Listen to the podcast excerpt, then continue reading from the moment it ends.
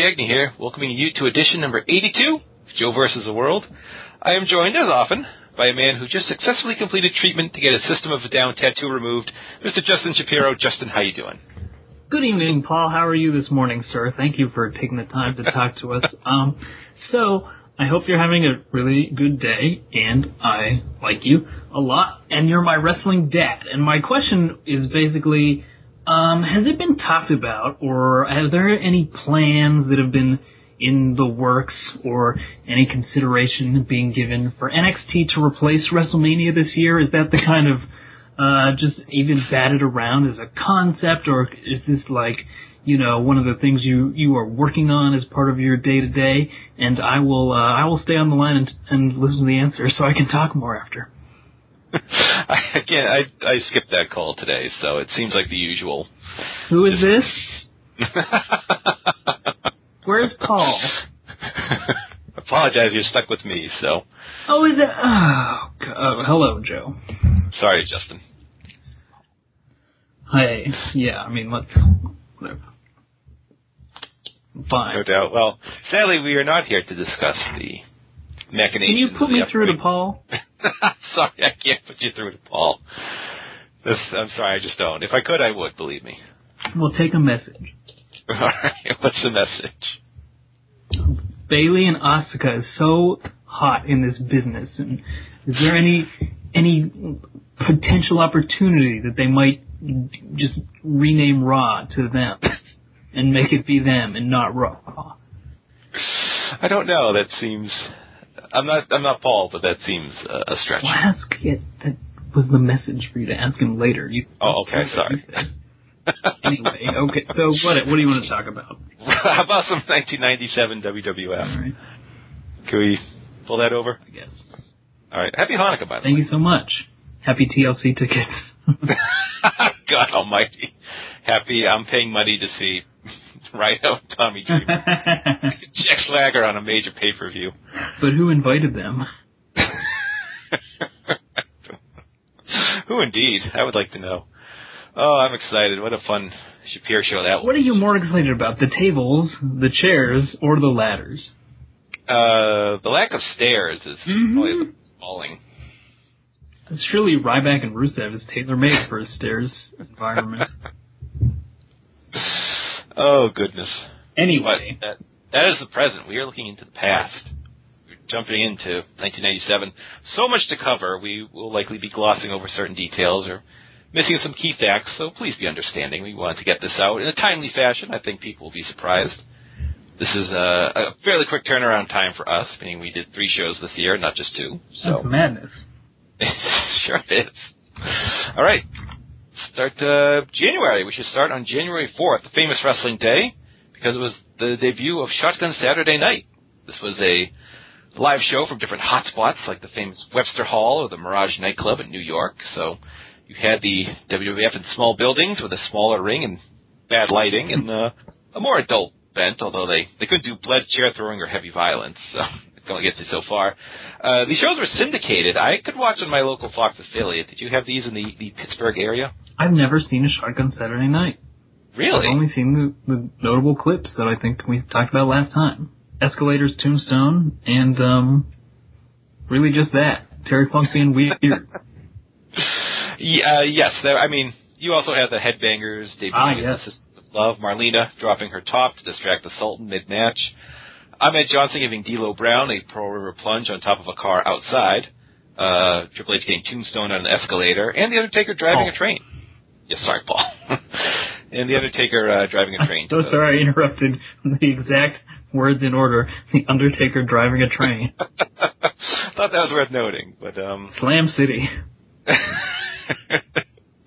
Alas, the actual concept of the show lasted only six weeks, and then it reverted to more of a um, superstar style show, and superstars went to a, a recap form format later in the year. So, but yeah, this was um, if you wanted to see a, a low budget production with Bret Hart in it, then this is just for you. Well, this is the first iteration of the eventual uh, WWF loading up a show and then paying attention to it for like three months at most, and then put, turning it into like a jobber show. Um, I Superstars Redux and main event, and far as a pure wrestling show, you have shows like Livewire where it's like fans Oh, you can yeah. call in, and then it's like, and no, Mhm. never mind. I guess Action Zone, which we talked about, Lobos and Oh, they were like, hey, it's fucking Bret versus Owen. yeah, that legendary tag match week two, and then week three it was like, here you go. That's all we had. Um, I don't know why aren't these shows on the network? It's like it's it's a really idiosyncratic kind of show. There's not a lot of episodes. It's not getting any kind of compilation or, or DVD release. It just seems like the kind of thing you would put on to check out. Not, not that I'm complaining about the recent uh, litany of um, old school wrestling put on there, but it just this seems like something that would be a no-brainer. Maybe Bret owns the rights to Shotgun. That's true. He was Maybe it was one. part of that 10 year contract. Bret Hart got Yeah. EP on Shotgun Saturday night. I was gonna say Oh. it's just they couldn't include the word shotgun because it's too violent, but they would just put this disclaimer before it. yeah, Do not reflect our current corporate views. of guns. Yes, Mm-hmm. non-guns. I should. exactly. Um, I have to mention too that Billy and Bart Gunn have Speaking of non-guns, On backing up a little, the December 16th Raw. It was such a big match, both their wives were in attendance, and um, wasn't that Billy trying to get with Sunny the last couple months? So Billy's wife is uh, pretty understanding, I have to say. yes, she just adheres to kayfabe. That, Uh, remember when uh, Kurt Angle he had the big time hots for Stephanie McMahon, and then 9/11 happened, and, and he was like, "And here's Karen, my loving wife." yes, we all changed that day. I These were actually set to Coldplay. Yeah. These were um actually I believe office workers and not their original wives, which um is probably good because Bart's wife. yikes, you know. he, should, he did not he did not outkick his coverage. I'm sorry, but um. Uh, anyway, late in the match, Bart gave Billy a hot shot, and Billy stopped moving. The match was stopped. They brought out the stretcher. Uh, his wife got in the ring, screamed at Bart, and um, yeah, as far as we know, they they followed up. They said he was still paralyzed, and uh, you know, uh, Bart was distraught at this, but uh, I believe the plan was to do the old, oh, a guy gets up out of a wheelchair and sneak attacks a babyface, but um, no, Billy just came back in March. it's like, well, he had a stinger, but he's okay now, so maybe that's why he needed those uh, performance-enhancing drugs because the, the guy was paralyzed at some point. Like, clearly, you got a kind of a little flag, right? Well, certainly. Um, now I told you that I drank a whole bunch of Gatorade just before we started. So. Yes. Thoughts are just coming rapidly, and they're not really show level material. But then I, I've already said this much: shouldn't shouldn't shouldn't Bart's hot shot have been called a stun gun because gun name? now I'll hang up and listen to the answer off air. Um, yes. Uh, I'm reminded of uh, that recent story that came out um, where Vince McMahon in 2011 was like, I don't think anybody is really vibing on this Kevin Nash texting himself angle. Just say he texted himself. So his instincts for that were probably better in uh, 18, what's the math, 26 years ago? 20, wait, 28 years?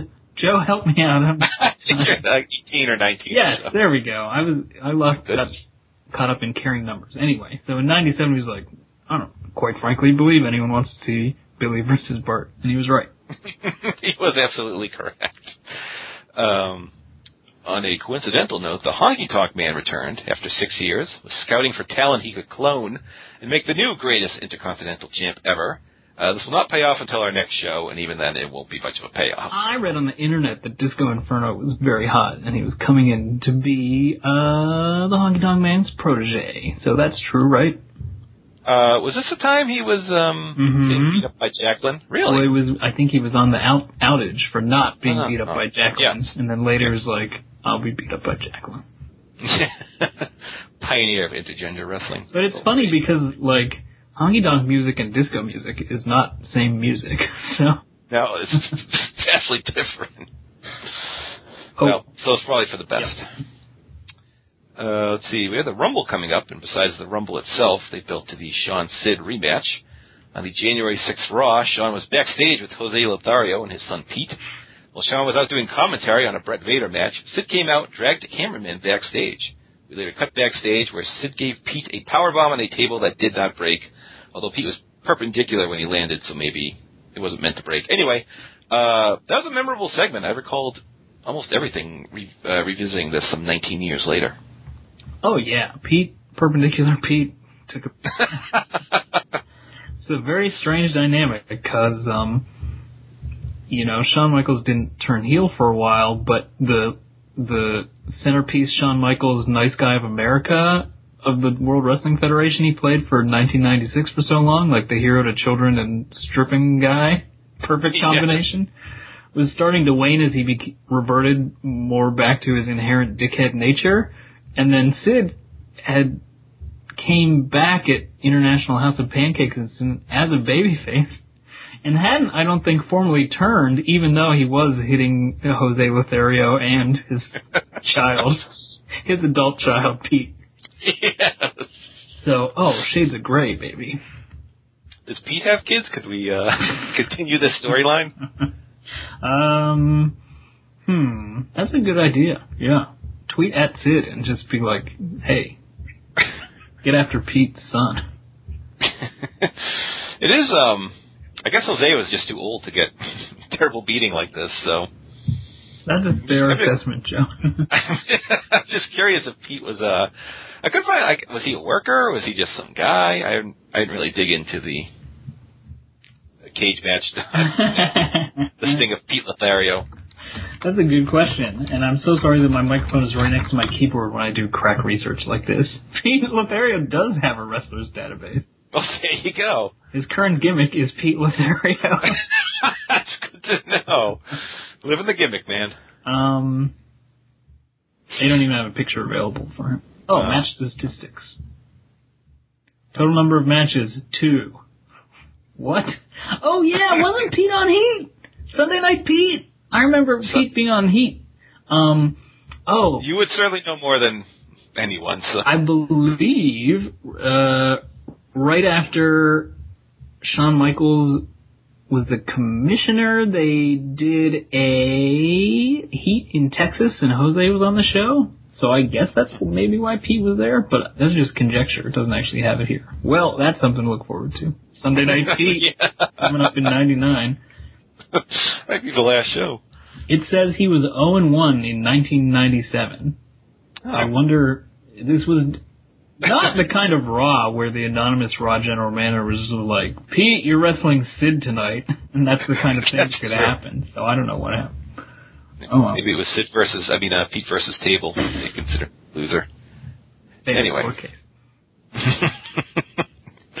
we had briefly touched on the Goldust face turn last week, where Triple H had put the moves on Marlena on the pre-show of International House of Pancakes, um, which led to Goldust running out during his match. And Goldust also made the save during the Karate Fighters Tournament Finals live on Raw when Hunter, seconding Jerry Lawler, attacked Mark Mero, seconding Sable. This led to the quote-unquote famous interview where Jerry Lawler asked Goldust if he was queer. Goldust responded to the negative by punching Lawler in the face. So there you go, the big Goldust face turn. Were you excited?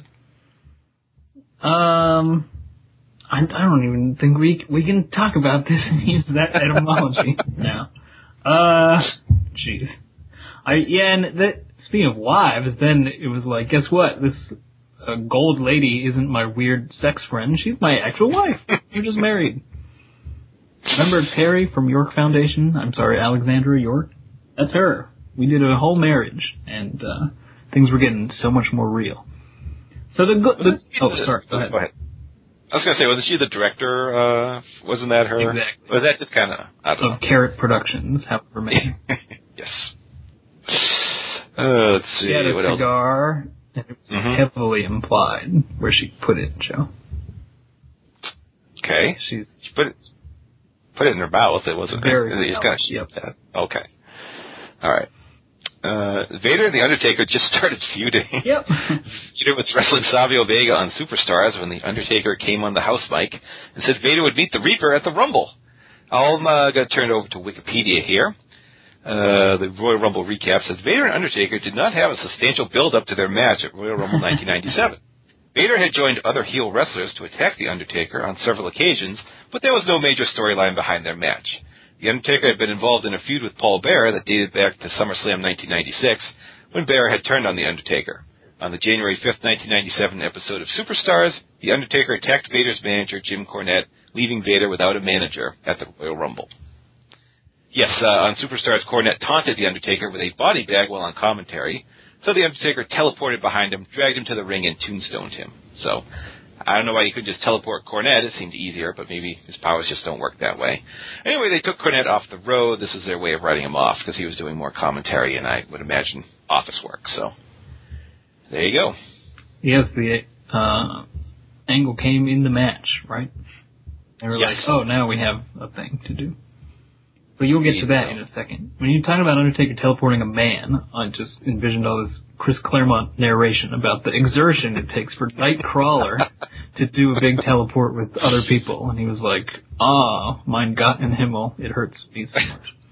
So anyway, oh, the concentrated power of my psychic, or whatever that line was for Psylocke. But yeah. yeah, yeah. Uh, I guess we should head to the Royal Rumble.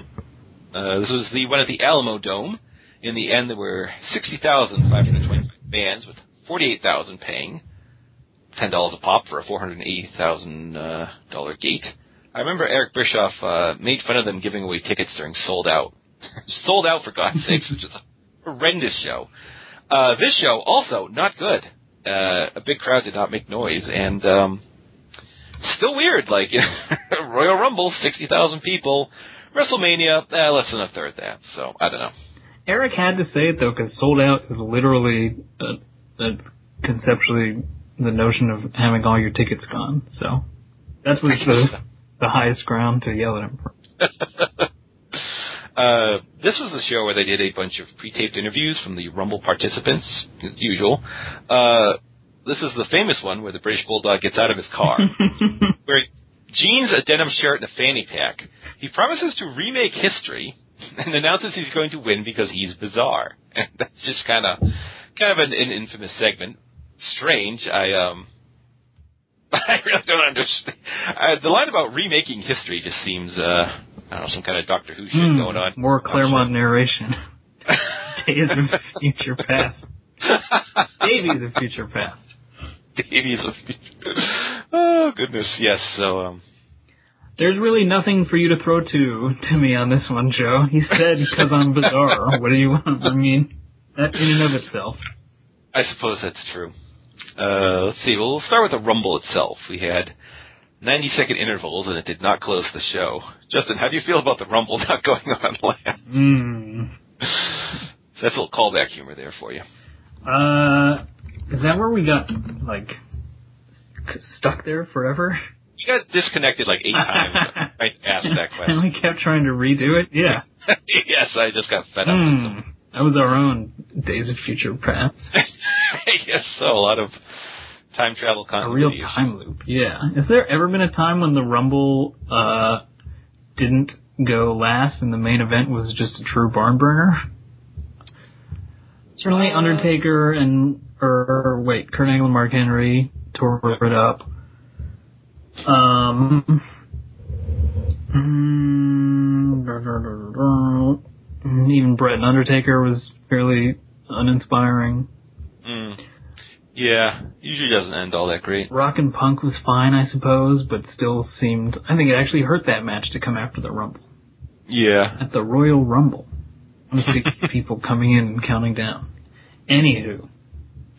Anyway, uh, Steve Austin was a clear star here. He came out at number five and eliminated 11 people, so as Dave Meltzer said, he got the Ric Flair and the Diesel push, and he had uh, an A plus reaction when Bret Hart came out. And what happened at the end was uh, Mankind and Terry Funk were both eliminated, started brawling, which tied up all the referees outside the ring.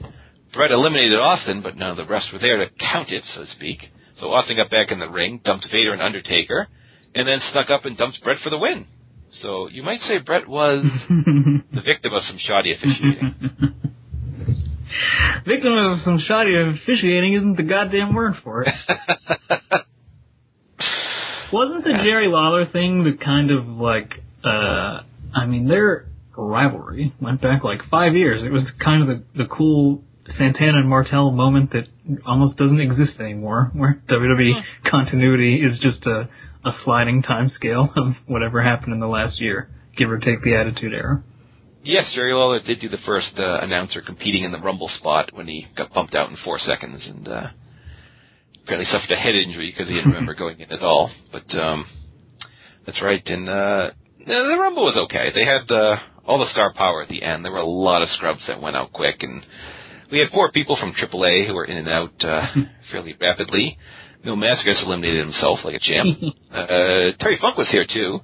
Not much in the way of any kind of advanced storylines, except Owen dumped out the Bulldog by accident. And uh, Ahmed eliminated himself to, I guess, go after Farouk, who I guess just came down to ringside because he wasn't due out till later. So they had some weird clock malfunctions too. So this one wasn't uh, had a rough start, but uh, got okay by the end. hmm And now, who's our president right now? Vader hasn't, or Vader did kill Monsoon, and then Piper was the interim. And then did Monsoon resume the position? Monsoon came back. Yes, I remember. Right. So it's his jurisdiction that his interpretation of the Royal Rumble Constitution was that Ahmed Johnson could springboard himself over the top rope out of the ring and be lemonaded. So, um, Did you say be laminated? I said lemonaded. Is that the Gatorade? yeah, that's right. so. Gatorade sponsorship, yeah. Mm. It is a real continuity patch for what clearly seems, in hindsight, I think everyone agrees that Randy Savage just wasn't thinking, right? He was just Yeah, that seems about he right. was an intense character, and it was like, But what would I do now? Well, I'd jump so far to get at Jake the Snake, who I hate. Anyway, so, but I mean, Vader and Undertaker had shot an angle that night, not to get ahead of you by getting uh, behind you. So I think they were hitting each other at the end of the match. That's barely an ankle. That's true. Mm, yep.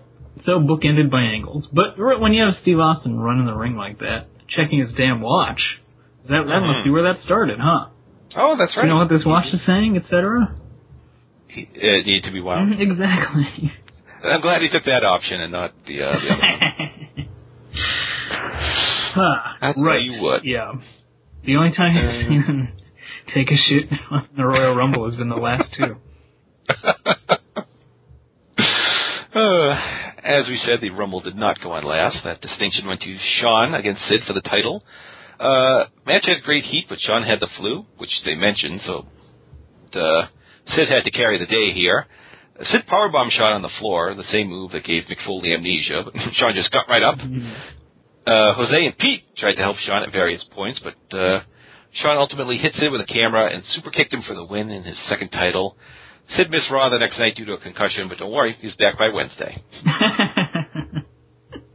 oh, Dr. know. Mons, Dad. Allegedly, Mm. may have done this. The dad of a man would be an older man. Um, right. So you know what it's uh called when Shawn Michaels hit Sid with that camera? What's that? A receipt with Ariel. Oh, me. Moving on. Uh, Joe, I don't want to jinx it, but I'm Yep. I'm jazzed right now. I can tell you're quite. You sure that's Gatorade you drink? Mmm, electrolytes. Oh, that must be it then. Uh, let's see. In the opener of the show, Triple H defended the IC title against Goldust in a long and boring match. uh, Helmsley had Mr. Hughes with him as his butler and/or guard, uh, bodyguard, depending on who was talking. Uh, the Goldust face turn not really working. Go figure. And uh, Triple H went with pedigree after Hughes interfered. And uh, Mr. Hughes only made a handful of appearances due to health reasons. I don't think he, he no, he didn't make it to the next pay per view, as we'll cover shortly. But uh, as a note from the Observer said, Helmsley has potential, but at this point he's being pushed only on potential and politics, and because he's got a good head of hair. His work is only slightly better than average, and his interviews and persona are below average. Anyway, that Beethoven character writes a mean symphony. I don't know where that last part came from, but Uh, seems worth it including. must be a callback to that whole suddenly Susan snafu, no? Uh, it would, it would appear. Oh my goodness. So, uh, yeah, Mr. Hughes there for a, uh, the briefest of times. And then briefly again later. Yes, uh, with uh, a Triple H nemesis. Mhm. Get to in the years to come. Ah. So WWF was not a meritocracy? it, would, it would not appear. Hmm. Weird, huh? The So, Golden uh, Babyface turn just not being what that crowd of uh, 1996 average Americans um, wanting kind of reminds me of Roman Reigns today, but for Hmm. different reasons. Today it's like you know um, nerdy hardcore wrestling fans who have taken over that audience being like, mm, "This is not for us." And in 1997 it was like, "Eh." No, this androgynous man, gay though he may not be, choose not to support him. not our can of Coke. Mhm. So. All right, uh, Ahmed and Farouk had their big showdown, which had a lot of heat. Uh, the nation was um, huge at this point, which I mean, as far as membership goes, including a woman, I'm not sure who it was. Anyway, short but uh, spirited enough. Crowd was into it. Just a lame DQ run in at the end. Ahmed fought off the nation, gave someone a Pearl River plunge through. Can you guess which announce table? No, I feel like you're trying to trick me. Why would I trick you? Uh,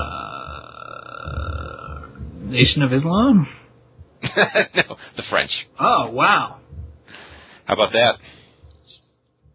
Yes, uh, whatever Rougeau was doing commentary and whatever guy was with them. I had to get out of the way.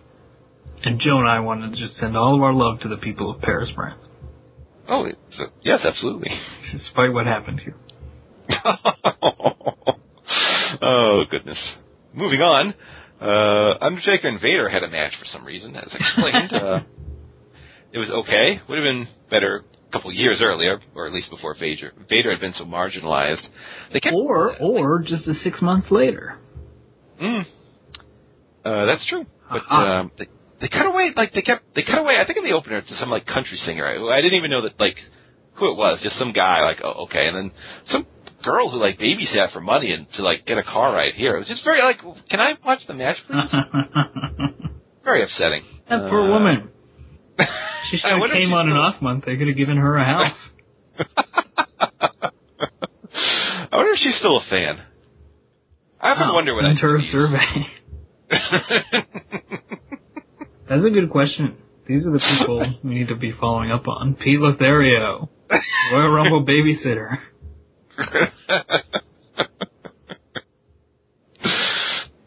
One of our sub shows will take care of that, and I call not me. yes, that's right. That's a Matt job right there. Or if the Hobbs cast. Oh, he went and uncovered all these human interest stories. That's right up his alley. I think so. I tried to talk him into it, but uh just the Hobbs cast in general, but to no avail. Because we're expanding, Justin. Yep, taking over. Our non-cheaty nominated um, network. and we're shows. so honored. You know what it is though, is because they have like those minimum episode requirements for you to be a, a Ah, mini series or a full series, and I think if you add us all up, because I we made, we, like True Detective, we made the mistake of submitting yep, it that's right. the normal category Mhm. and not series. Yep, but we went Yep. like the cast of Friends, and we all nominate ourselves as supporting actors, There you go. not hosts. All right. Uh, let's see. Anyway, this match we were discussing, uh, Paul Bearer came out, hit the Undertaker with the urn, allowing Vader to score the win. Not again. So he just took over for uh, Jim Cornette. So just uh, slid Vader over to uh, Paul Bearer's stable. And uh, last and probably least, we had uh, Hector Garza, Perro Aguayo, and Canek defeating Jerry Estrada, Heavy Metal, and Fuerza Guerrera as our AAA representation match. Uh, no one knew who the luchadors were, and in fact, they turned off the big screen, so hardly anyone could see the match. So it was just doing moves in silence. I, I actually didn't think this wasn't bad, just wrong match, wrong crowd, and I would get a standing ovation in PWG today if it happened. Uh, yeah, uh, but uh, comparative. Wait, how do you say that? Comparative? Huh? Compared, Yeah, Com- comparative, comparable. Oh, that's it. Anyway, comparable. A uh, so you switch over to your old uh, WCW Worldwide or Saturday Night or whatever, and think of the people you can put in that six man uh, lucha Mhm, match, that's a true. trios match, excuse me. Uh, sorry, boss, and uh, it's uh, you know everybody from La Parca, Hector Garza, all of them, and they did much better matches than this, faster and higher jumpings. Actually, Hector Garza was in this match. So. That's why it must have ringed the bell. Because he's staring Okay. right here in front of me. On the Wikipedia screen. well, there you go. So uh, yeah, that was the Rumble. It was a pretty bad show. I can't. Um, I guess if you're doing a Rumble rewatch project, you should watch the Rumble. It's interesting for Steve Austin, maybe the back half, but I can't recommend the show otherwise. Oh, I thought you meant it was interesting for Steve Austin personally, like because he says he doesn't remember so much of his career. I'm sure Oh. he doesn't. That was pretty hellacious. What I did there. I'll tell you what. Uh, the next night on Raw, Bret came out, said he felt like he was screwed at its time, screwed at the Rumble. He just wasn't going to get his just opportunities, so he quit. Vince McMahon left the announce table. This left us with Jim Ross and the King at commentary with concept. uh, anyway, Gorilla Monsoon said that uh, Steve Austin would remain the Royal Rumble winner, but due to the controversy, he was making a four-way match with Bret Hart, Undertaker, and Vader. The latter two were both illegally eliminated by Austin. Lemonade. and the winner got to face Michaels at WrestleMania.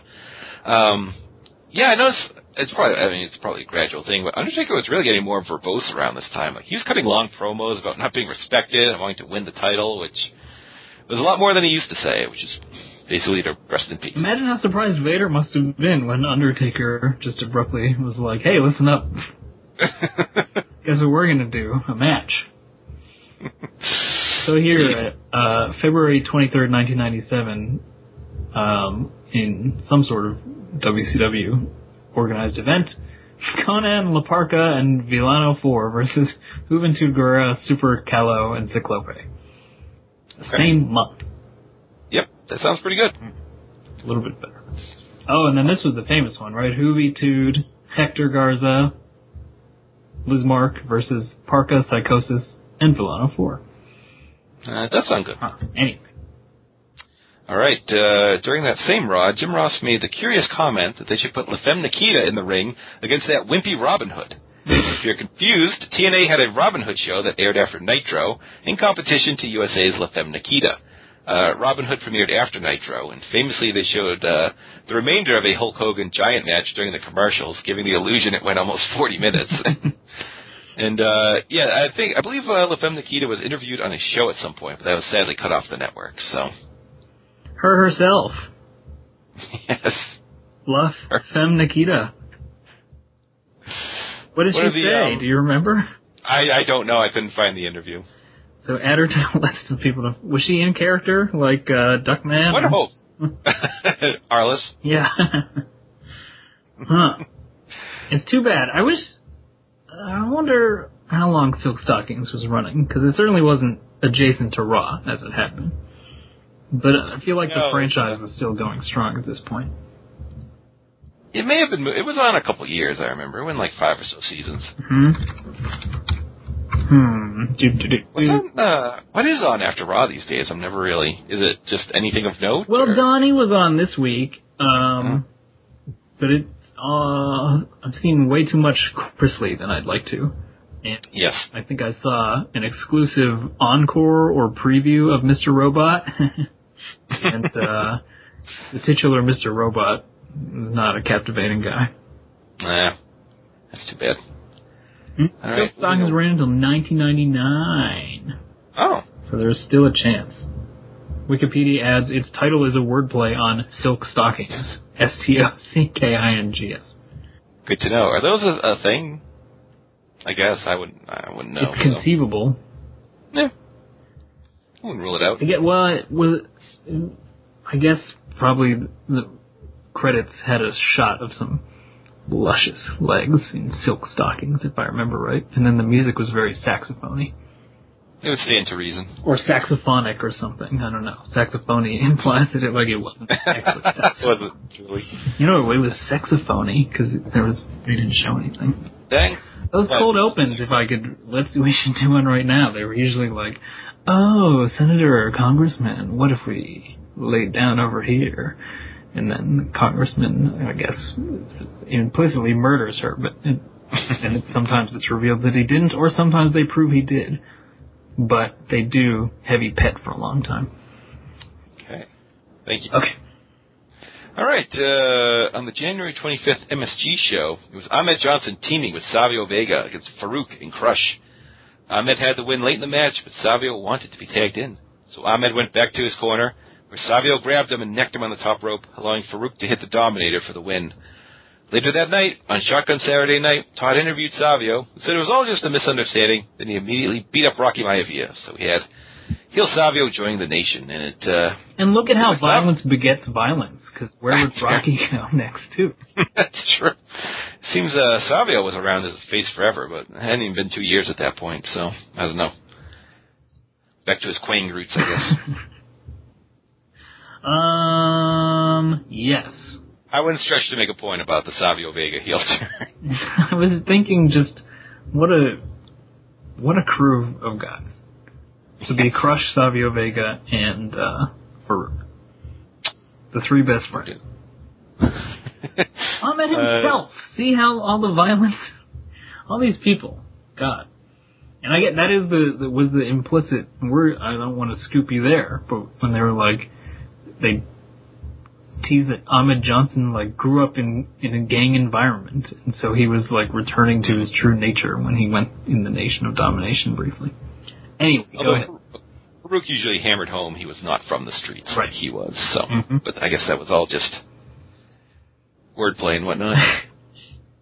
all right, the February third Raw was significant. Do you know why? Was it on Thursday? No, it was the first to go to two hours. What? Yep. The uh, January 20th Raw got thumped in the ratings, so USA made the call to go to two hours. Not live, but it uh, it aired matches from the January 31st Sky Dome. That was in front of 25,000 fans, which makes it one of the larger Raw crowds. Although um, there's one in February '99 also from the Sky Dome. They drew about 39,000 for that uh, Saturday Raw show. Anyway, they billed it as the Royal Rumble Raw, saying you see the Rumble for the first time on USA since 1989. and then they aired about four minutes of the show in total. Even more amusing, they said uh, they would have championship matches and no bait and switches. So I guess they had plans to air it, but the cable companies uh, weren't down with that. So that's logical. You know when I loved seeing the uh, a Royal Rumble on Raw was uh, I think it was July 2007. And they were like, uh, what's going on? Uh, shit. Just play that whole Rumble he won. I don't know what's going on. Or I do. Mm, uh, that's something they may want to pull out. Uh, yeah, why not? You know, if you have a week you're after the Rumble, you're tired. You know, just toss that on for an hour. It, take two hours, you know, take a little time. Yes, because the, the blizzard after the Rumble last year, they made everyone work so right. hard and be like, "Get here, we gotta." Oh shit. uh, let's see. Bulldog and Owen continued to have problems. Uh, they beat Furnas and LaFon in a match on Raw, which somehow led to a tag title match in the next pay per view. And uh, the next week it was Bulldog against Doug Furnas, and Owen accidentally clocked Bulldog with a slammy, and the Bulldog still ended up winning winning the match he kicked out and blocked a sunset flip. And um, at the Sky Dome, the Bulldog was posing instead of paying attention, and Owen ended up counted out. So trouble is a brewing, mm-hmm. or is it? Mm-hmm. We'll see. Uh, speaking of tag teams not getting along, with Vader joining Paul Bearer's family and the Executioner being dumped, uh, they started teaming with Mankind, and they didn't get along either as they took turns clonking each other with chairs. So Vince Russo gaining power at this point. setting up their exciting WrestleMania match on the card we're going to redo when we put together a better WrestleMania undercard. That sounds good. Um, they were toying with a Marc Mero and Sable heel turn, including Sable kicking Undertaker during the match. but uh, Mero tore his ACL, so he was on the shelf for a while, and uh, I think no one, everyone kind of agrees his face turn wasn't really working. So uh, I can't say it's for the best he got hurt, but uh, he came back as marvelous Marc Mero, probably his most memorable WWF run, even though it wasn't too super. But there you go. Most memorable, marvelous Marc Mero. Yes. Merci. uh, we got the news at the Sky Dome that Tiger Ali Singh, son of the legendary Tiger Jeet Singh, would be coming on with the company, and We'll get more into his enormous runs on later shows. Mm. Was there a mini Marvelous Marc Mero? I don't believe so. No, we had mini Goldust and Vader around, and mini Mankind mm-hmm. around this time, but not a mini Marvelous Marc Mero. Sablecita. uh, sadly, we will not get to cover uh, the lowdown run of. Um, he was involved with that either. We'll see. Did he? Yeah, he managed them, right? Mm-hmm. Why am I thinking just Joe was involved? I, probably because I saw them battled just Joe at a uh, heat taping. Ah. Did you know? So. I believe Joe dropped the dime on them somehow, or caused some kind of confusing scuttlebutt. That seems likely. Joe's biggest problem was he told the truth. I I hear that. Mm. Okay, uh, Bradshaw had been pestering Barry the Stalker Windham to team up, and Windham responded by slapping him, which I guess is a no, but then uh, they decided to team together. We started seeing vignettes where Blackjack Mulligan, sitting by a campfire, and uh, yeah, they showed up in February, and um, yeah, they teamed for a while. They never did a whole lot. They're only on a couple pay per views. Never won the titles. They were cowboys with mustaches. And Barry lost a lot of weight. I'll give him credit, but what an odd gimmick to resurrect. It'd be like if um, they had like new headbangers now. You know. like, like okay, I guess. Nature abhors the cowboys with mustaches vacuum, and I had to oh. fill the thing. Uh, yes, uh, we do kind of have like a Legion of Doom though, but you know, they're so this one is bad and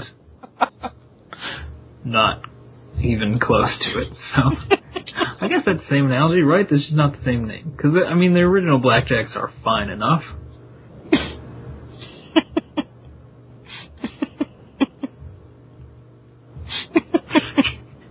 Joe is corpsing.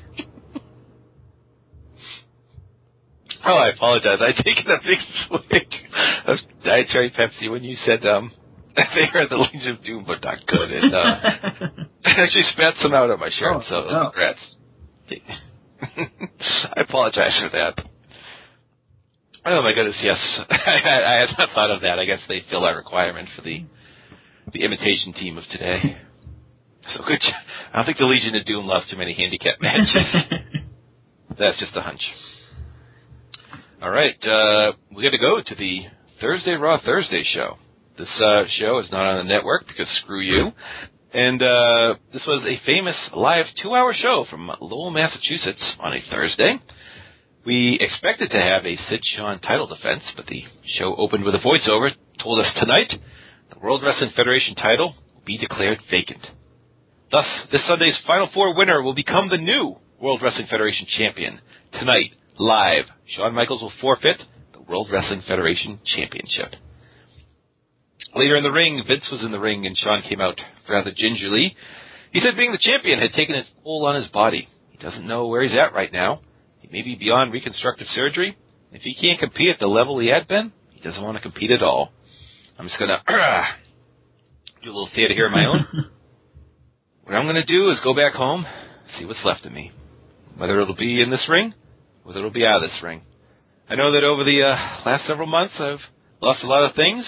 One of them has been my smile. I know it doesn't mean a whole lot to everybody else, but it means a lot to me. So I have to go back and fix myself, take care of myself. I have to go back, I have to find my smile, because somewhere along the line I lost it. And I don't care, really. I don't care if it's unpopular. I don't care if uh, people want to make fun, because I'm an emotional guy, but uh, this is all I ever wanted to do. over the last year, I got to do it. Whether you like me or not, I just want to tell you that uh, last year was the most wonderful year of my life, and uh, if I never get to do it again, it'll be okay. Because I got to live one full year as being the number one guy in this business. It was the single most greatest year of my life. And I have you to thank, and I have everybody here to thank. It means a lot to me, and I'm just going to go home now, okay? End. And see. Did you say the end? I did. Oh. He didn't say the end. I did. I'm like, cool. Scene is scene is better. Um, Fiend. This, uh, yeah, Fiend. this is, I just said fiend at the end. Fiend, fiend Balor. ah, we did it. Hive mind. Okay. It um, doesn't let you harmonize though. But guess what, people? We did do it.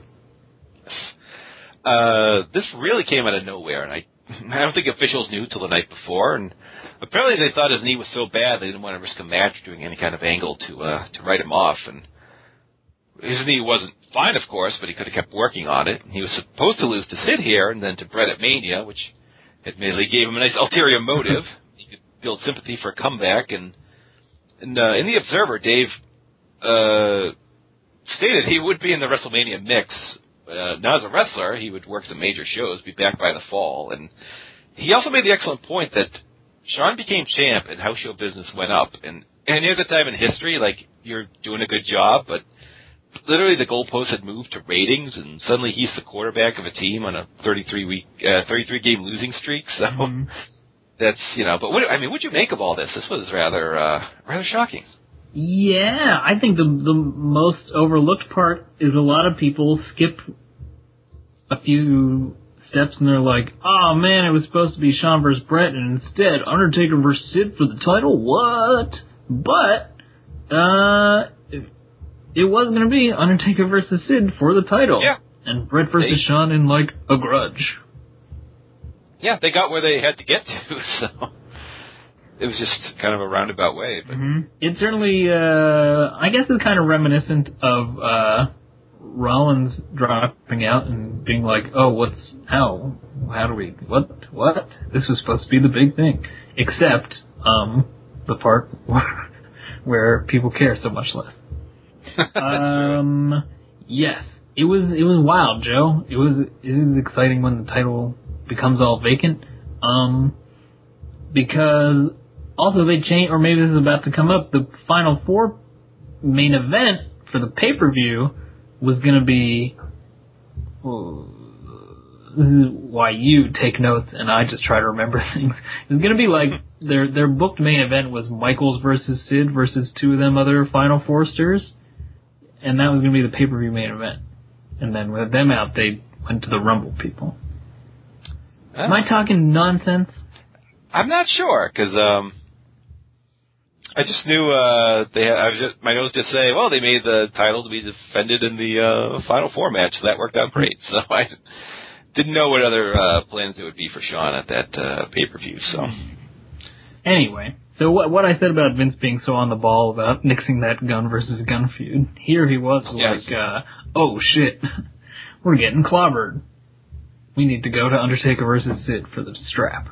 yes, the answer to all our ails, big guys. So, um, uh, also on that show, it opened with uh, Hunter Hearst Helmsley defending the title against Rocky Maivia in the first salvo in a, a lengthy feud which may continue to this day. It's hard to say. Uh, Triple H controlled the action, but he just couldn't put Rocky away. He tried for the pedigree, but Rocky was so beat up he just kept slumping to the mat. But he pulled a small package out of nowhere. One, two, three, new champion. The crowd went kind of excited, so uh, they were chanting "Rocky sucks" during the match, and uh, something that would get worse. But yep, we had this uh, this upstart rookie winning the title. So exciting stuff. That blue chip. Uh, I know it's the only reason our show exists is to actually remember this thing, these kind of things, and say them and report them to the listeners. But now I'm drawing a blank. Which actually happened first, Rocky Maivia or Prince Iaukea? I believe it was Rocky. Yeah. Okay. That's my uh, instinct. I would think so. Yes, there was that weird symmetry at the time where both federations had like upstart Samoan wrestlers surprisingly win singles, secondary singles titles in their promotion. It was like a, from the Blue Bloods guys. Yes, Blue Blood guys. That's true because uh, Iaukea won from um, William Regal or Steven Regal at the time. So uh, yeah, it was very like was that. I couldn't confirm if that was. I mean, Dave made mention of it, like you know, but was this like a, an intended thing or? I assume one of those weird wrestling coincidences. They were like, "Oh, we could do that." Same way like Goldberg was Ken Shamrock. but I believe I'll have confirmation, hopefully momentarily, if it was that. But yes, that was. um We are awaiting word from sources. Be from all right. My Paul Jones. Uh, this came later. Almost there. Uh, Television is an audio-visual medium. No, more specific than this. Hold on, this window closed. Son of a bitch. Uh, well, when you close the oh, window. It would been, um, yeah, that was February 17th. When was this show? I believe before. uh, I gotta look up Rocky's Intercontinental title history. Some bitch. We'll just say Rocky came first. Alright. And hope we're right. So anyway, we should move on to the. Um, should we though? Yeah. Yes, we should move on to the Final Four in your house. Final Four pay per view. Uh, this is a total one match show, that match being the main event of Bret Hart, The Undertaker, Steve Austin, and Vader in a four way for the vacant title. Uh, the match allowed for eliminations over the top rope as well as pinfalls or submissions, so was basically a battle royal where they just brawled outside the ring. And um, this is a very good match. Vader got messed up during it, and Undertaker uh, kicked a chair in his face. Everyone just kind of swapped dance partners. It was always interesting, even though it went 24 minutes. Austin got tossed out first around the 18 minute mark. It just sort of kind of happened. Wasn't the old story that Austin was supposed to win, but he hurt his knee, so he called an audible? Mm-hmm. Is that, uh, That's the kind of thing yeah. that could just be news before Meltzer got on the internet.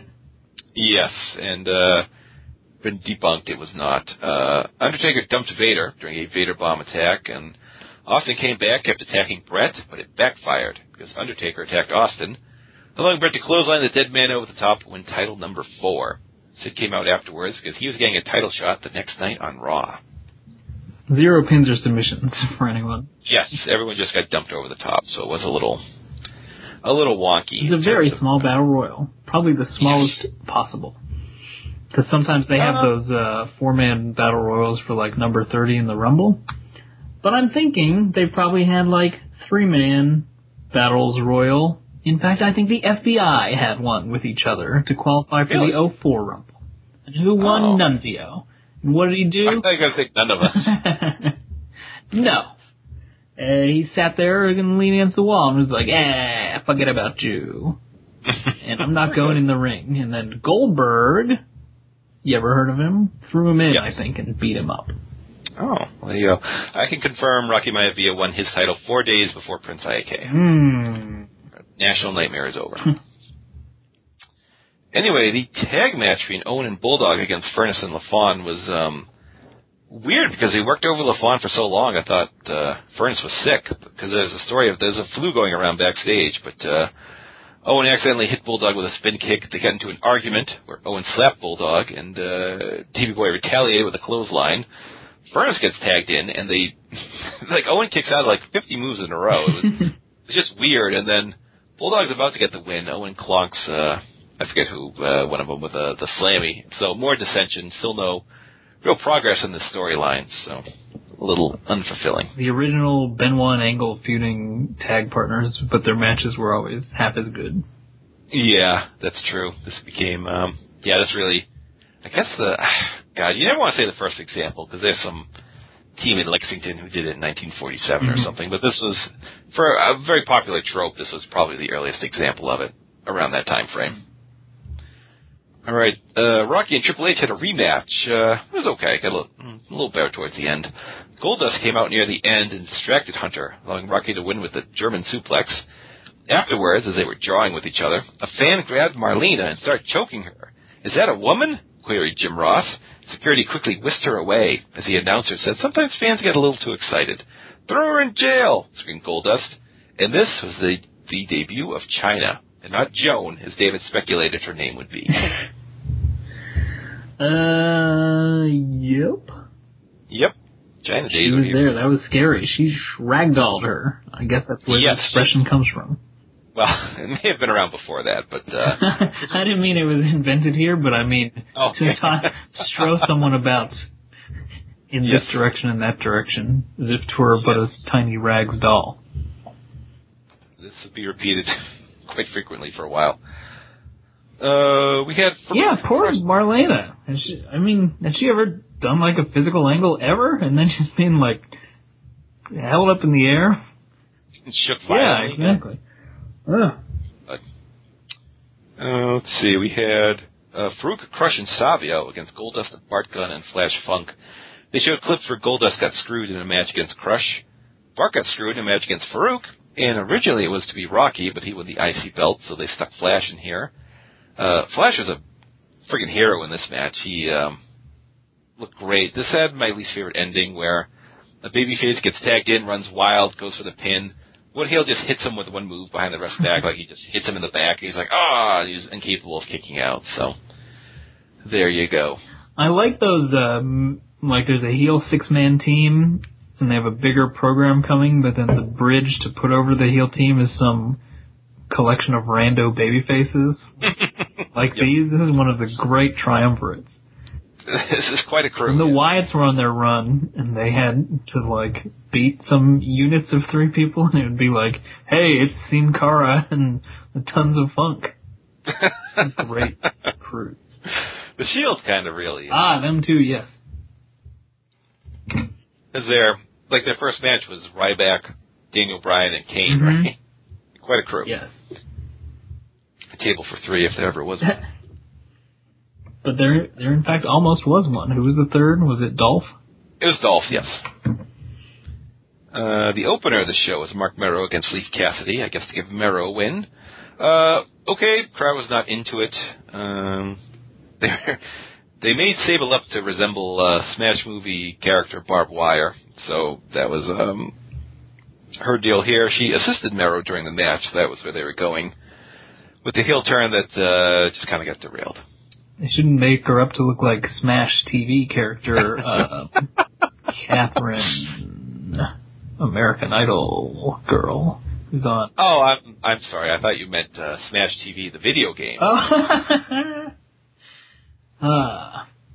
a source of uh, I couldn't remember. I just imagined there was a female announcer due to Yep. being of television nature. I thought this was an arcane reference even for Yeah, us. probably. is. No, I'm not going that deep. I'm just talking about the girl from End HTML Tag Scorpion. yes, Katharine uh, McPhee, yeah! We said that at the same time too, Skype. There you go. Uh, I have to mention this Vader line from an interview during the show. Oh, you must. You let that gator butt get that canary mouth in trouble. First you said canator. I believe he he meant something like your alligator mouth is going to get your canary butt in trouble, meaning a big mouth and nothing to back it up. Mhm. But he uh had trouble and thankfully did not ask for a restart.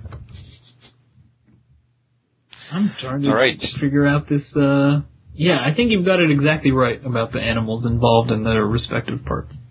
Yes, I, I do believe so. That's a relief. All right. Oh man, the next couple of Raws were pretty bonkers. We're gonna have to break them down one at a time here because there's just too much going on. Uh, let's see. Break it They down. Dude.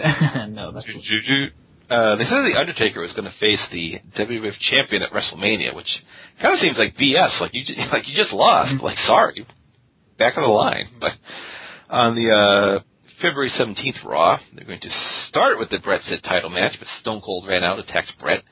Sid got in the middle, got chop blocked, so the match got delayed for the middle of the show. Where Bret got attacked by an Austin in the back. Match got delayed again. Main event time, the match happens. It's uh it's okay. Bret debuts the uh ring post figure four. Uh Austin ran again, got punked by Sid outside the ring. Sid tries a sunset flip, got caught in the sharpshooter, which allowed Austin to clunk Brett with a chair. Powerbomb one two three. We had our first world title change on Raw, unless you count Shawn vacating it, but uh yeah, our first the first of uh for a while would be many, which has certainly drifted off in the recent years. It used to be, you know, the 98, 99 used to be, I wouldn't say commonplace, but not, uh, not something shocking like it would be today. hmm Now they they don't even really. It, it went uh, all the way around because now I don't think they usually even have WWE Championship matches on Raw. That's true. They pulled them. I was gonna say the last one was, um, I guess the 515 challenge, which well, sure. counts. Oh no, is isn't that funny? Their so their their ratings uh reformatting in 1997 was like we're gonna tease this Bret Sid match and have this uh you know big run in with our hottest character Steve Austin. Then we're gonna do the match or throughout the show and then come back to it. And then it should be a big big giveaway. And this week their answer to their ratings panic was we need Rhino versus the League of Nations. oh, goodness me. I'm still waiting for that League of Nations shirt. I imagine it's just like all four flags, and then the back it says like the world is against you or something with a big WWE logo. Yeah, the, well, that should be our T-shirt then. That's true. Should get on that. The world is literally against you, Joe. That's the title of our program. uh, during this Raw, Jerry Lawler was doing commentary. He noticed an ECW sign held by a fan right near him, which was way too nice looking and spelled correctly to uh, be authentic. So he grabbed the sign, cut a promo on ECW, saying, "No one knows who they are. He's tired of seeing these signs. They're just has-beens and losers. If they got the guts, they would show up on Raw."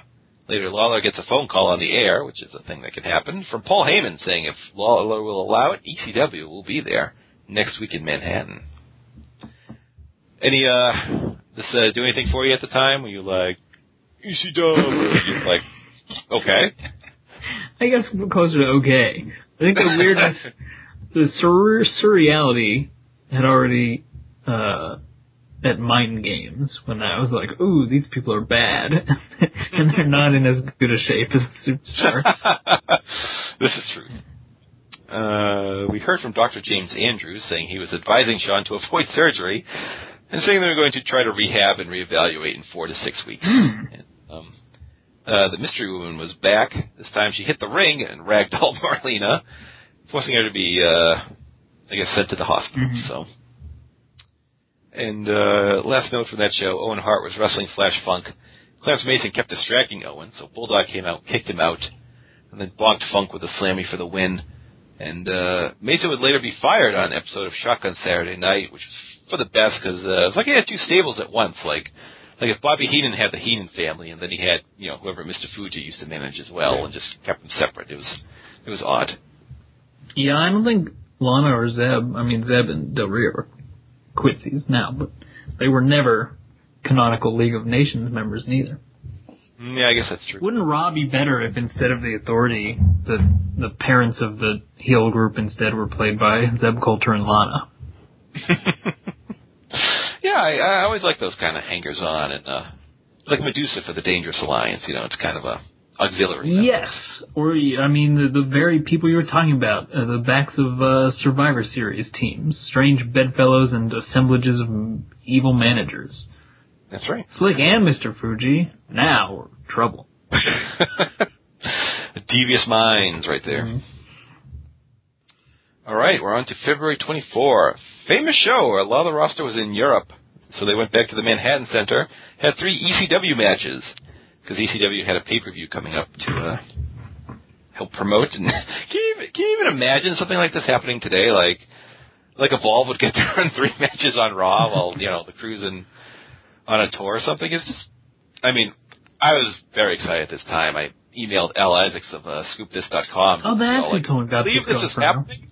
Oh, there you go. I was like, "Can you believe this is happening?" And he wrote back, "I know." So, uh, for a certain segmentation of fans, this was exciting. Although, um, It sure was. I mean, that's the difference of uh, getting your behind kicked by Ted Turner's organization.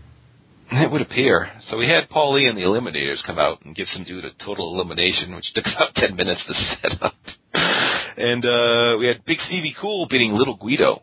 Raven showed up at ringside. Uh, Taz squashed Mikey Whipwreck, which uh, also featured Sabu falling off the big red R on the Taz's students. And Tommy Dreamer beating Devon Dudley, which featured uh, post-match run-ins from Bubba Ray and the Sandman.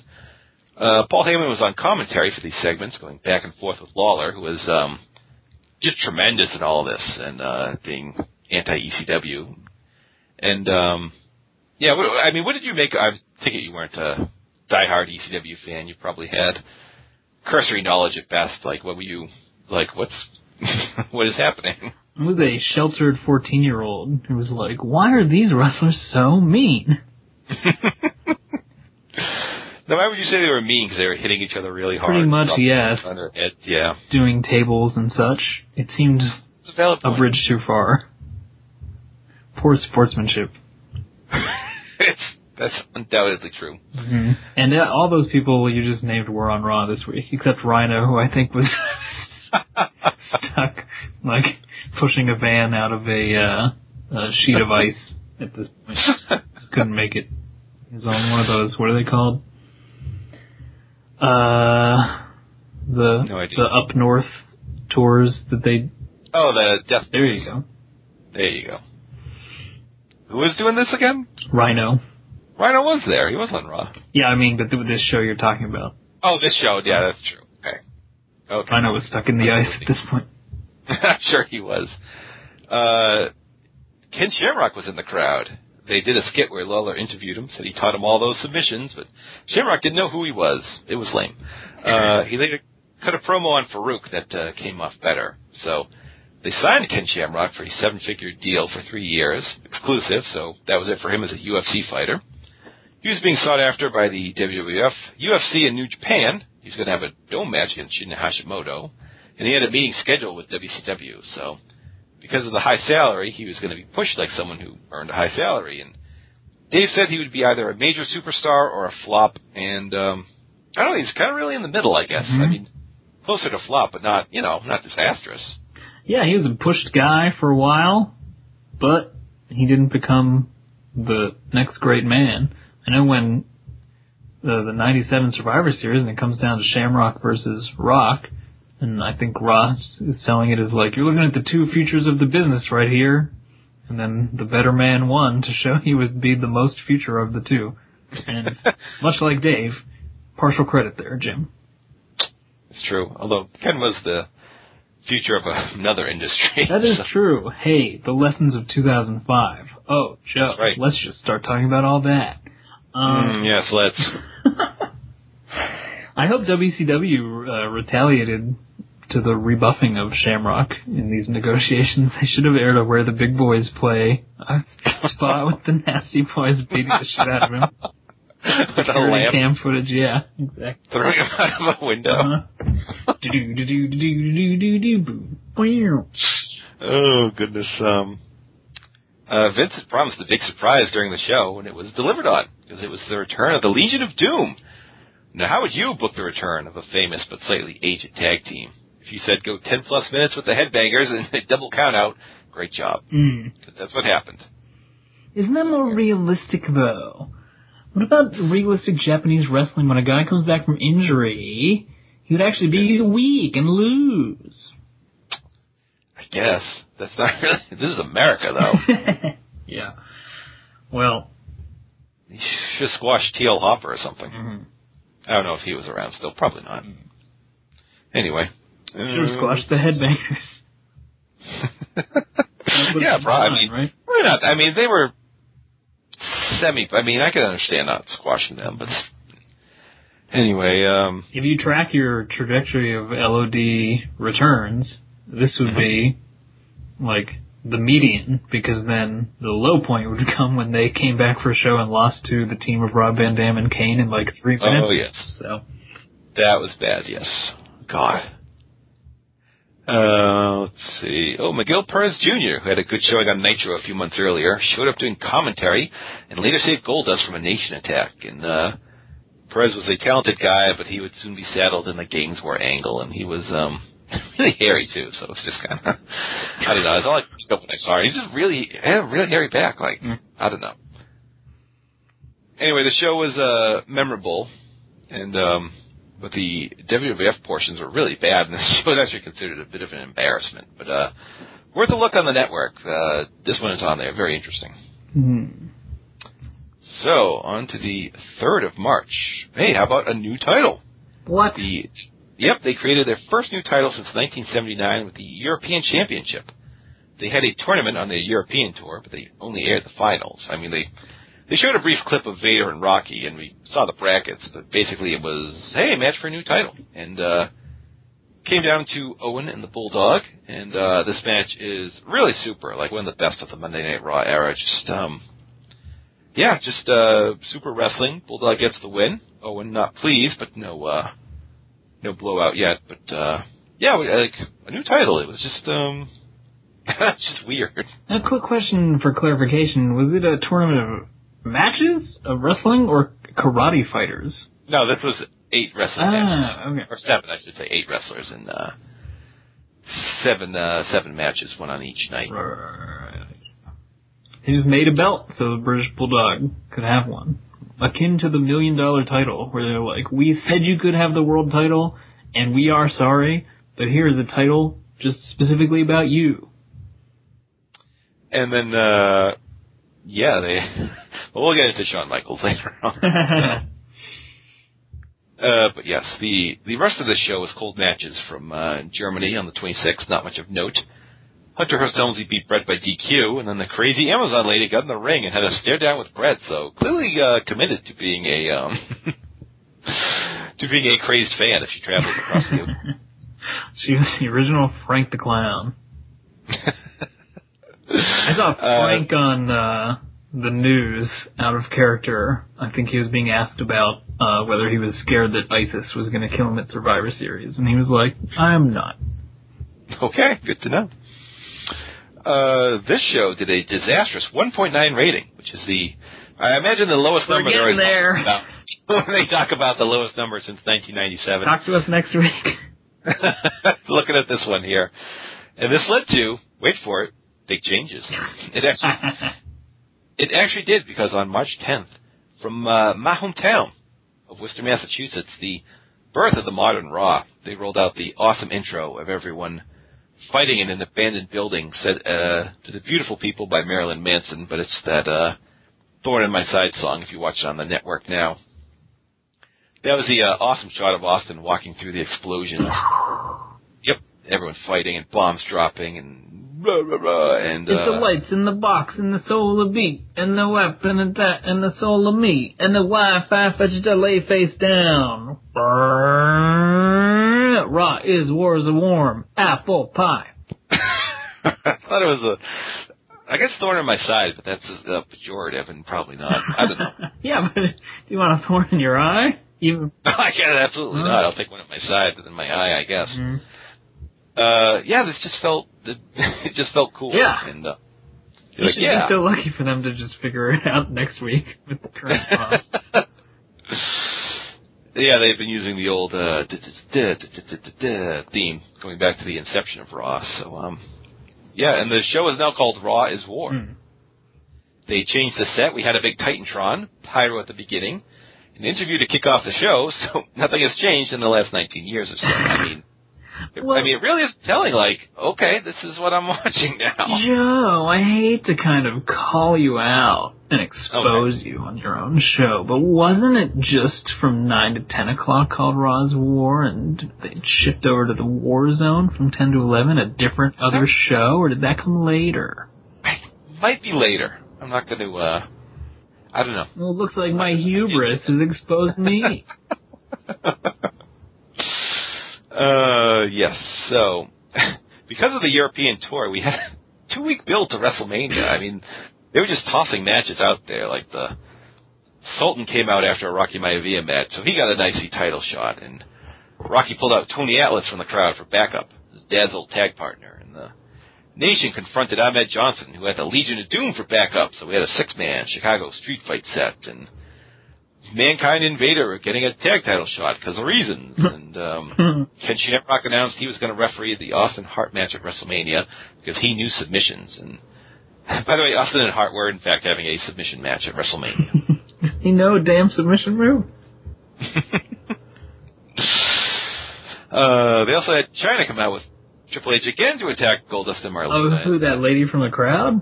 Yeah, I believe she was named as such at this time Mm. because she was delicate. It's funny because at the European show, like, like Triple H clearly took her, like, no, she is with me, and like raised her hand, and they're like, who is this mystery woman? And it's like, oh, I don't know. Anyway,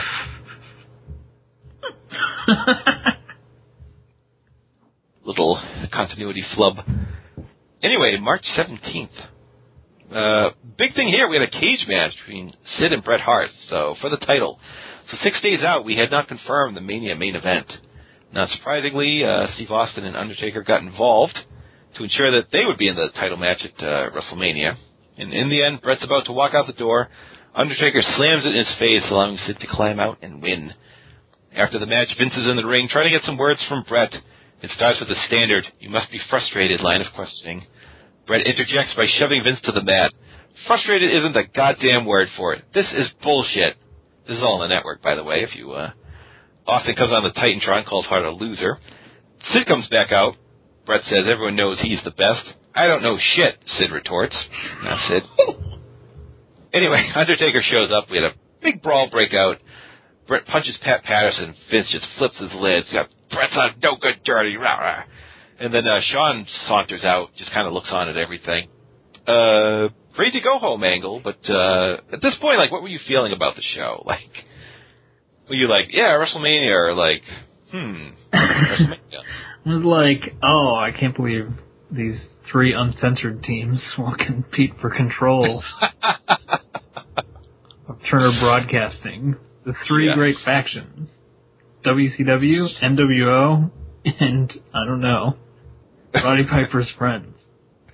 Basically, yes. Um, yes. I was, um, I can't really rectify my thoughts at the time. I don't know. It was just, to me at that point, even every WrestleMania that happened, including 11, was like, oh, I guess this is, counts. It's history. I certainly had no feeling of like, hey, I bet this Bret Hart, Steve Austin dealio is going to change the business forever.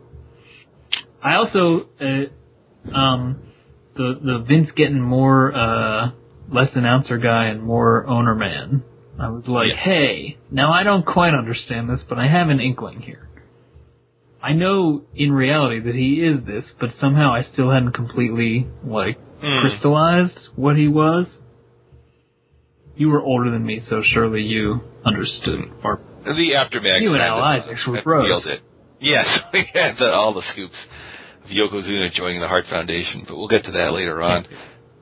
I remember the um yes the the titular after magazines would uh had revealed that earlier on, which was mind blowing at its time because it's like you know you work somewhere, some guy like hey there's that guy there, and oh wait he owns the company and largely runs the industry you're in. So And you know, I thought both the uh, the the deal in October and then this scenario with Bret and Vince is all just like very surreal foreshadowing of doing Mm. this angle of Bret Hart being so mad at Vince and Vince being like apprehensive in the in the October one that Bret Hart might leave the World Wrestling Federation, and then I'm sure it made for great filler uh, B-roll in Wrestling with Shadows.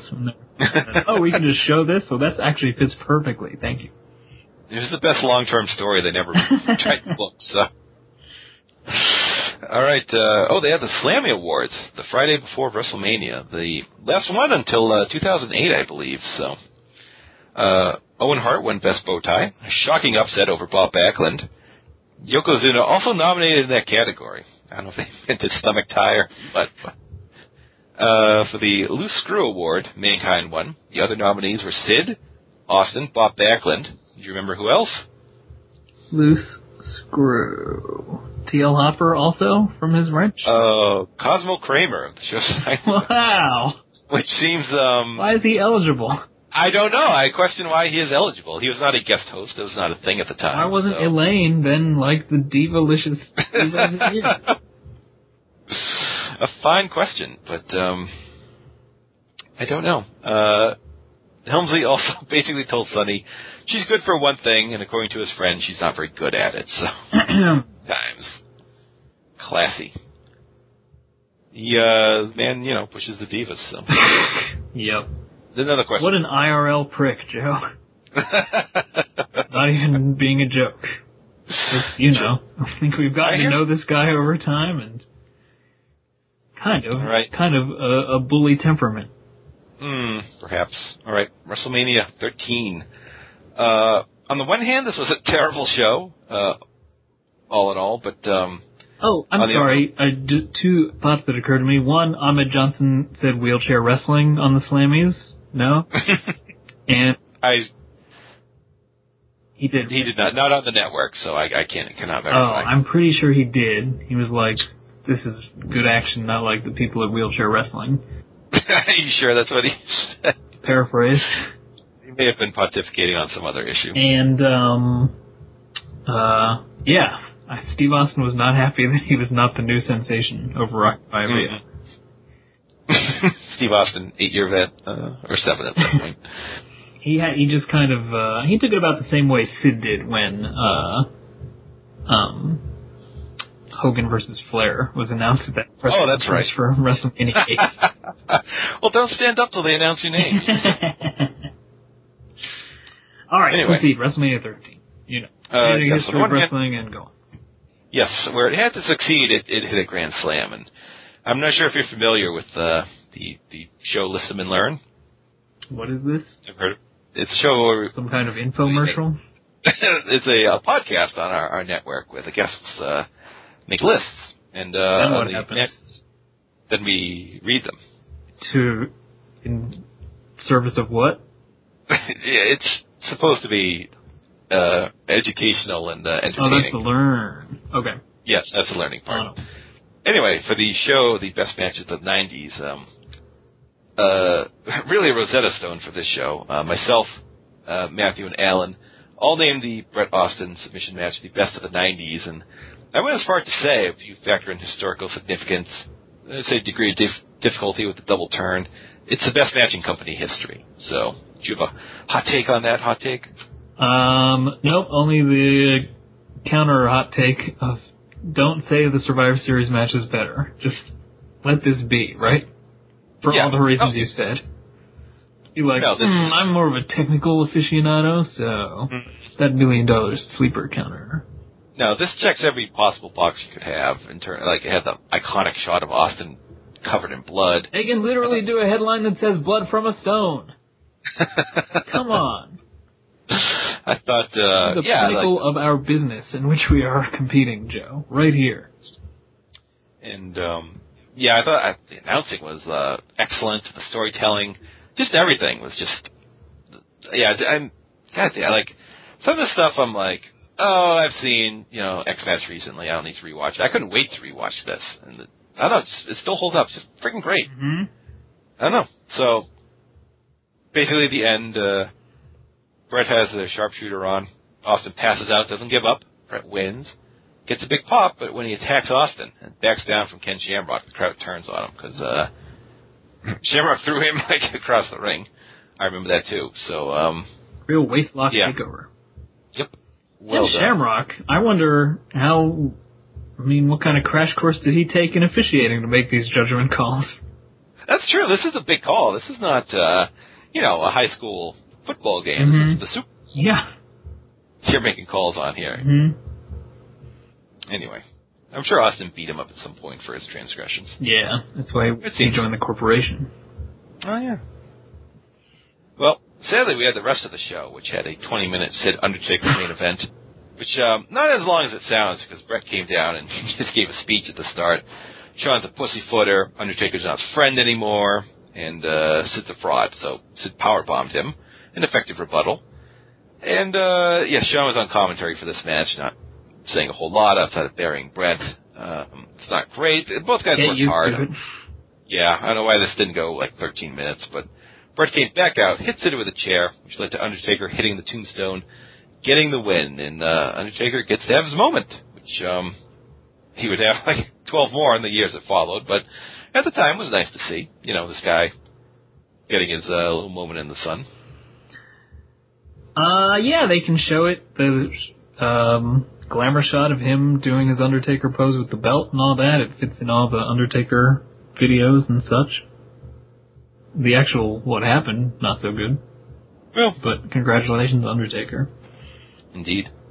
Uh, the rest of the show, yikes. Uh, it opened with a four-way tag team match with the Headbangers, Blackjacks, Furnas and LaFon, and the Godwins.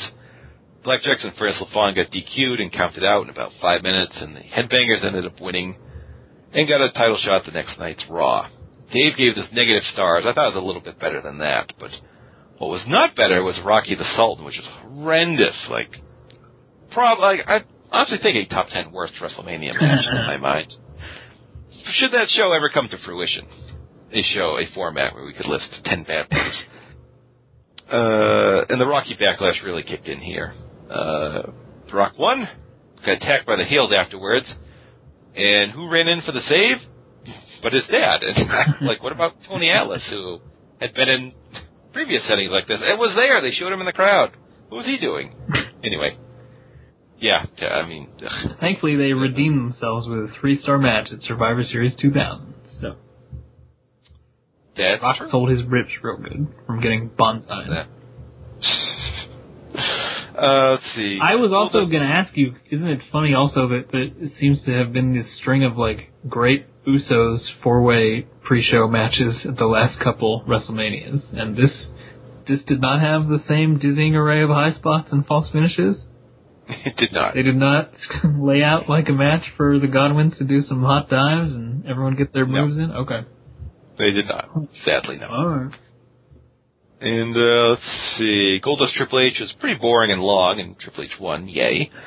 Uh, Intercontinental title is two years and counting of the most boring ass Mero versus Goldust versus Triple H series of matches. It's just interminable. Yeah. it was rough for a while, yeah.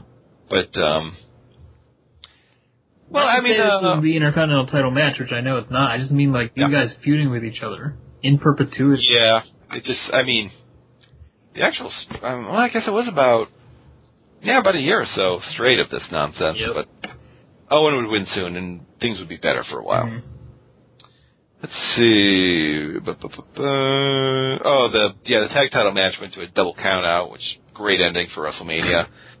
Crowd was, I mean, really into nothing by that point. The only other good thing was the Chicago street fight, although they did not go into the street. Uh, it felt like a proper escalation to the feud. They kept it pretty short, ten minutes or so. Kind of a proto hardcore match: tables, fire extinguishers, chairs. Kind of a weird ending. They just hit Crush with a board and won, but um, gave PG-13 a awesome double doomsday device afterwards, and Colt Cabana made his uh, WWF debut attacking Hawk during the match. So there you go. That is WrestleMania. The um, it was how many years prior that the they killed Chicago when the Road Warriors had that dusty finish? Oh, that was like December yeah, 88? So, 88, something like that. Yeah. So I guess they're still paying the price. a little over eight years. Um, okay. I guess that's the second best match on the show, huh? yep. Huh. Well, congratulations So I- to them. Your homework is um definitely if you haven't seen it, I can't imagine you haven't uh, watched the Austin uh, Bret match and the Final Four match, and uh, watch the Raws leading up to this. They're interesting. I was like, oh god, two hour Raws, no double. But the it was the shows were exciting and interesting, and it's like, oh, I want to view this now as a viewer. Okay. it, it makes a difference. Huh. Well, I mean, Austin was watching the same shows. He was at home, had a busted knee, and he found out he was going to be in this submission match. That's right. Oh, I, I, I almost forgot the um, during the European tour they interviewed Austin at home, but they first cut to him. He was not there, and then you hear a toilet flush. so I brought his microphone into the bathroom somehow, Mm. and he uses the bathroom, so that's uh, establishes canon. He did not. He did not wind his watch. He had the other option now. Uh, if it wasn't such a hassle, I would take this microphone and flush my own toilet to the high spot. Oh well. yeah. Um, yes. So, since it was in Chicago, a lot of these like redo WrestleMania and just say all the matches were good are sometimes flights of fancy, but I think it, it would not be hard to put like at least a pretty good show together. Um, even if you just start by splitting the tag title match into two singles matches between the partners. Mm, that would seemingly be better. And I think Foley in his book says that was where they were going with him and Vader, and then it was the, the idea instead was they need to be together and break up first. But then they never ended up having their feud. No, they didn't. Were they supposed to win the titles, but they just kind of decided with what was happening with the Hart Foundation and all that, it would be better if Bulldog and Owen kept those titles. I believe so. All right. And it also gave us a uh, a memorable title change on Raw, but that is for another time. Next time, in fact. So that's where we are. Things are uh.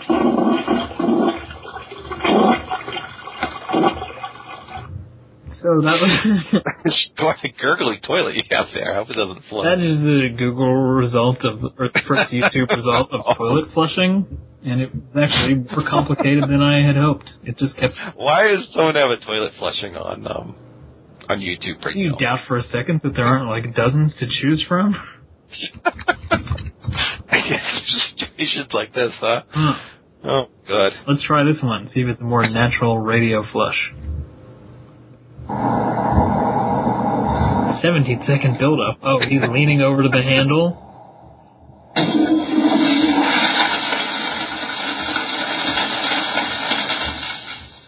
Okay. That would have been. That didn't sound proper. Oh, and then the man does a thumbs up. That was uh, Toilet Flush by YouTube user William Higgins. You can find it at youtube.com slash watch question mark V equals T hyphen 3LQ3X QKAW. Not Oh case my sensitive, I hope. You're so big. Oh my god. So, hey, Sid pooped his pants in that match. You didn't tell them that. I thought that was just an urban legend. I hope it's true. Well, It's Sid we're talking about. strange conversation on this show, I have to say. Speaking of Sid, I have to close on this. People complain about the front page uh, um, things on the F4W uh, Wrestling Observer website, your the front page contributions. But before that, there was Dave's mailbag, and someone actually it was Evan Schlesinger, who I believe was notable on Rec Sport Pro Wrestling at the time, sent in the top ten reasons Sid should not be the champ, and uh, many of them about his wrestling acumen, what have you. But um, at number five, Arkansas already has one idiot on top. I don't know if that's a Clinton reference Surely is. because he was president of the United States at that point. Uh-huh. I suppose he did, but not the governor. I don't know. And uh, number three, ValuJet will take you higher than his choke slam. So I would kind of hope so because you're in an airplane flying somewhere. You should go higher than the you know eight or so feet that takes you off the ground. Yeah. I just thought that was specious logic. I mean, that sounds good, but you think about it for a second, it's like, well, yeah, Uh-huh. That's well, right. What? Maybe if it was an airplane spin or something. I don't know. Or I guess it is an actual skyscraper, so maybe you're supposed to, scale that. Uh, I guess so. huh. I'm putting together this WrestleMania 13 in Chicago. It's a pretty hot show, Joe. Uh, Really? for historical purposes, they did need to like bottom out there. You have to get bad before you can get better, or whatever that saying goes. Your canary ass, Yes. which fix your wolf mouth. What? Crocodile mouth. Now your eyes cry wolf while your mouth cries I'm not afraid of animals like you. Um, check out this card, my man. Okay, Okay. main event. Um, how about the World Wrestling Federation champion Bret Hart, who won the belt at the Final Four pay per view, uh, defending against mm, Steve Austin in an I Quit match, uh, and a double turn, and I guess a heel retention would be fairly historic at this point in time, but still Hmm. not bad, right? No. And then I guess Undertaker versus Sid in a drastically time cut match can Yes. be on your undercard. I don't know if you just wanted to like pump up, or maybe we already pulled that Undertaker Sid match to uh, 92 when we booked a Hogan Flair WrestleMania. Mhm. I guess that's true too. Savage versus Jake and probably some kind of if Jake the Snake loses, he's dead match. Same money match. Uh, Owen versus Bulldog for the European Championship. Vader versus Mankind, or should I say Cactus Jack from 1993 WCW. And um, then I'm sure it would be boring, but just for historical purposes, have Rock versus Hunter Hearst Helmsley, so they can show it again and be like, "Can you? That's crazy. They were here and now they're the top guys in this biz." It would actually be a pre-match of the match will change to their singles main event at WrestleMania 2000 when we redo that show, which could also Okay. need to be drastically overhauled. Anyway, Mhm. that's fine. And then you know Goldust versus uh, whoever the fuck, Life Cassidy. I don't care. Did you say life Cassidy? Yeah, that's the correct pronunciation. Oh, okay. I'm sorry. L-E-I. All right. So, um, yeah, this WrestleMania did a. Te- uh, is this the worst of all time as far as uh, buys go? Beaten handily by commonplace WCW pay per view the same month, and uh, but things were looking up. They're getting better. Sursteer 97 is the biggest buyer of the year, in fact. That's true. So, uh, yeah, some uh, good things that happened in ahead. So, I mean, that basically that was quicker. Than, I thought we'd be crack two hours easily, but uh, here we are. We'll pass the ninety minute mark, give or take. Ah, strangely efficient. That just Yeah, it was weirdly efficient. Oh, I appreciate maybe could it be as things slowly get better, there's less to talk about and go on weird tangents? Because. No, that might be. Hey. We went on some odd tangents tonight. I have to say. oh, if only I had that toilet flush video open. Oh, what a shame. in the perfect time. Oh well. Um. Yep. So we've done um one, two, three, four, five, five of these regular Joe years, and then you started splitting up into mini years. So we've done like more than we're into the double digits of these shows. And next time will be a period of wrestling that is considered good for the first time. uh, I believe this is number. We did uh, five for each year, two for ninety-five, uh, four for ninety-six. That's eleven. This would be twelve. Ha, okay, so number 13. will be a period of wrestling So we are. considered aesthetically pleasing and good. Yes. So if we continue this uh, four for each year, we have 11 left. So we are past the halfway point of our project. Oh. Well, keeps us busy, I guess. All right. Yeah, it's good Also- to stay active. Yeah. And I have to. Uh, I want to thank you for being on. Hope Welcome. you have a lovely holiday season. Thank you. Likewise. Thank you. Fifth And night of um, Han- okay, I think. in light of what? Fifth night of Hanukkah. Oh yeah. Also the fifth light of them. Oh. Okay. And um, yes, the the 10th anniversary of Joe versus the World looms large in the year 2016. Worth noting. And uh, do you have anything? No. Do you have any, uh, anything to plug there? Mm, no. I was on Listen and Learn with Matt on this URL, and then theoretically, unless you just refuse, we'll talk about TLC, or you may just not feel like going. I wouldn't rule it out, but I should. what going. happens if the four o'clock football game is like really close at the end, and you want to stay and see how it ends? Hmm. I don't know. You don't have to go. Joe. I kind of want. Uh, I am curious to see how this plays out. I'm guessing nothing. Go, Joe. Be a hero like me. Boo the main event and be like, it wasn't that funny match where they just like shit on it. Actually, be very reminiscent of that uh, Survivor Series title match you saw. That's true too. Something tells me this will be better than that. Like these two dudes are gonna fall through stuff and hit each other hard and work a lot harder than the Big Show and Randy Orton did. Very likely, although I imagine they're like given the depth problems at this point, they'll probably play it safer than Ah, yeah. if everyone was healthy. And also, I'm gonna have the called shots. They'll have a very like overthought finish of creativity and being like, "Oh man, I can't believe that they electrically shocked the belt and well, the poor Reigns is gonna win." That TV blew up again. Exactly. Damn. Oh God, TV's revenge.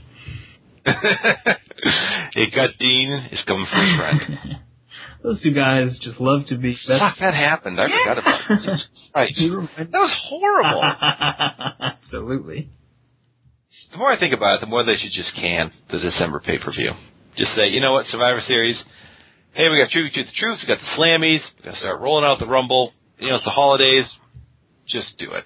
Now, Joe, you're play acting a tweet that you did in this I week. did. But what's It's a good funny is at the time, for the whole time since then, I was like, "What is TTTT?"